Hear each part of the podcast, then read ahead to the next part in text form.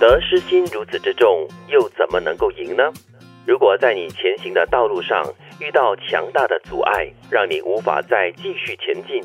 不要一心只想着目标，试着让自己冷静下来，集中精力把事情做好，累积足够的能量之后，也许就是柳暗花明那一刻。这句话第一句就非常重要了，得失心如此之重，怎么能够赢呢？其实，在很多比赛当中，你会看到，比如说像田径赛跑，对如果你的得失心很重的话呢，你很容易就会被旁边的人分散你的注意力，你会一直看旁边对的对对人，对对对对，干扰你的情绪。你就你你就不专注了。我有一个朋友的孩子啊，就是很喜欢打乒乓，然后他就去参加这个乒乓比赛了。常常呢，就跟另外一些孩子啦、一些朋友啦，就比较说：“哎呦，他那次哦拿到第一名嘞，呃，我这次一定要拿到第一名啊，什么什么的。”所以他的得失心就很重，就每次去参加比赛的时候呢，就很紧张，就没有办法很好的集中精神，所以每次呢都是赢不了。那说到运动竞赛啊，当然最终的目标，没有个人参加任何的竞赛，纯粹就是为了好玩而已。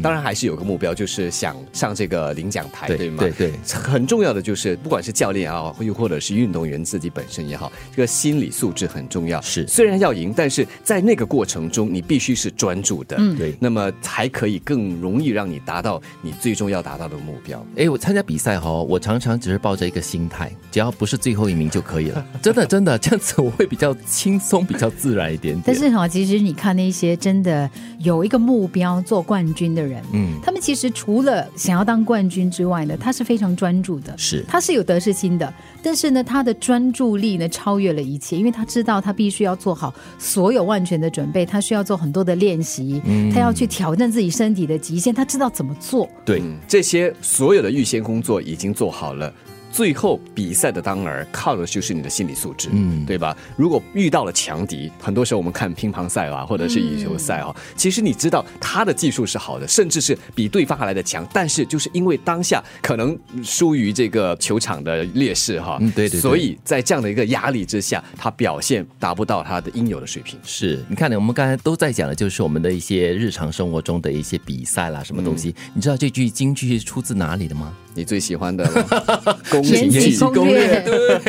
哎，这个《延禧谁攻说略》的？啊哪。位说的？对皇皇后说的，已经下了线的皇后说的，她是在提醒魏璎珞，就是做什么事情呢都不能够急躁跟冲动，必须要冷静下来，好好的想对策。也许呢，这就是魏璎珞为什么可以从一个宫女呢，很快速的进化到这个皇帝宠爱的妃子的原因哦。冷静真的很重要。嗯是，就是你太心急的时候呢，你就没有办法沉着的应战。对，因为你冷静下来过后呢，你就可以想一想自己的劣势是在哪里，然后呢，就好好的去想对策，然后就慢慢的去进行，找到一个对的时机下手的话，就可以成功了。再加上冷静的时候，其实可以让你更好的发挥你的潜力。 也可以更好的看出别人的弱点。哎呦，我们太过心机了，太过心机了。对，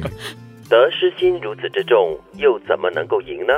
如果在你前行的道路上遇到强大的阻碍，让你无法再继续前进，